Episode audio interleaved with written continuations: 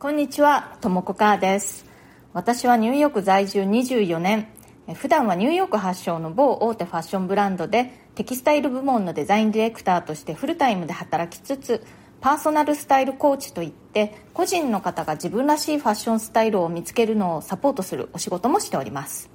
このチャンネルニューヨーク人生劇場では人種のるつぼ何でもありのニューヨークで私が働いて暮らして経験したことや日々の生活の中であったちょっと面白いことなどをシェアしていきます。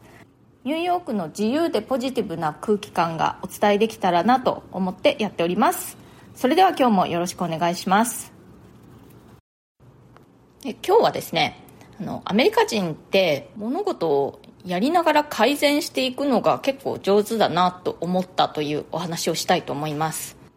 これは別の言い方をすると完璧なものができてから発表するんではなくてとりあえず世に出してしまってでその後でどんどん改善を重ねていくっていうことをしている企業が結構多いなということなんですけれども私何度か過去の放送の中でお話ししたことがあると思うんですけれども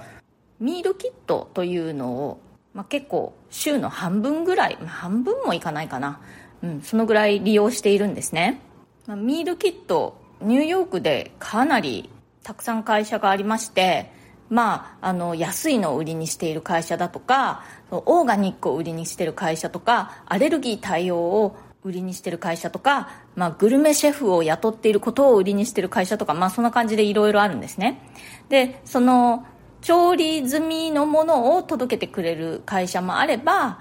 あの材料だけを届けてくれるところとか半分調理しているようなものを届けてくれるところとか、まあ、いろんな会社があるわけなんですけれども、まあ、そんな感じで結構ねその業界内での競争が激しい感じなんですね。で私今までに2社そういうミールキットの会社を利用したことがあるんですけれども2社ともが最初にスタートしてから現在に至るまでの間にどんどんいろんなことが変わっていくんですよね。まあ、変わっていくというか、まあ、改善を重ねていると言った方がいいのかな。例えば、そのミールキットを届けてくれるときに、まあ、段ボールに入って届けられるような会社もあれば、保冷袋みたいなのに入って届けられる会社もあるんですね。その段ボールに入って届けられる方の会社はですね、中のその保冷剤とその断熱材みたいなのがね、どんどんどんどんどんどん進化していって、より取り扱いやすく、そしてより環境に優しいようなリサイクルのものでできているとか、そういう風に変わっていったりしました。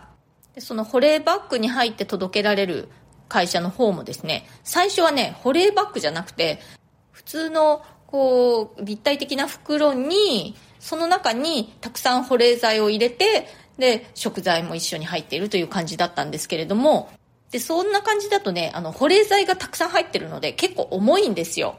で、ある時から急に、そう、バッグ自体が保冷バッグになって、保冷剤はほんの少ししか入ってないっていう感じで、それでももうちゃんと温度がキープされるんですね。その袋自体が保冷バッグになったので。そんな感じで改善されていったりとかですね。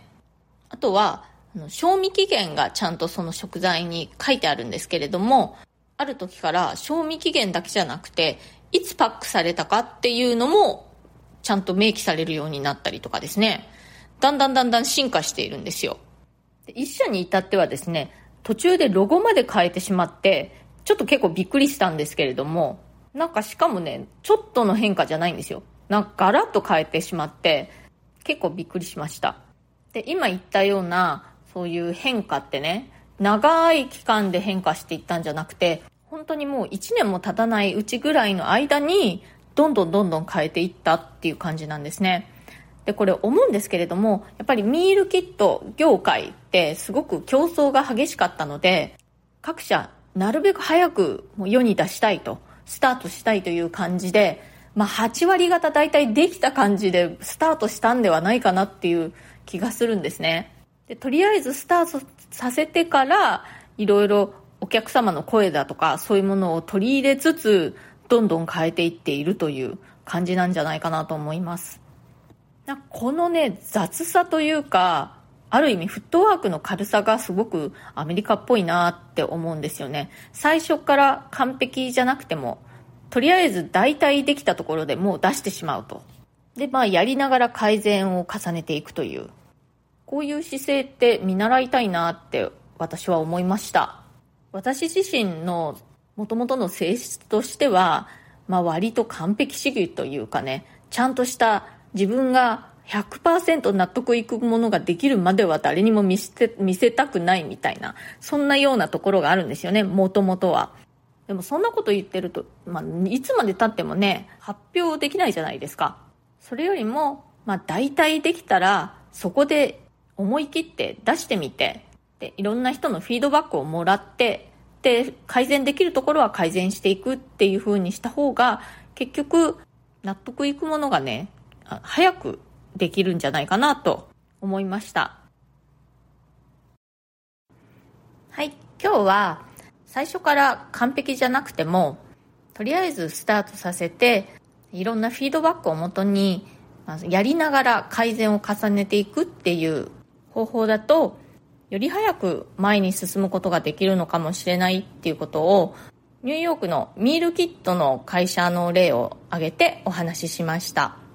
今日の放送が気に入ってくださったら、それから私の話をまた聞いてみてもいいなと思ってくださったら、ぜひチャンネルのフォローもよろしくお願いします。それから質問やリクエスト、相談なども受け付けていますので、えー、私のプロフィールのところに質問できるリンクを貼っていますので、そちらからぜひどうぞ。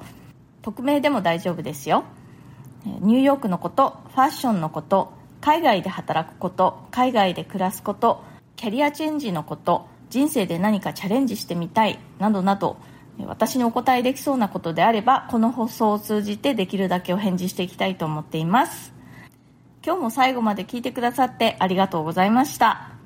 それではまた次回。ともこかーでした。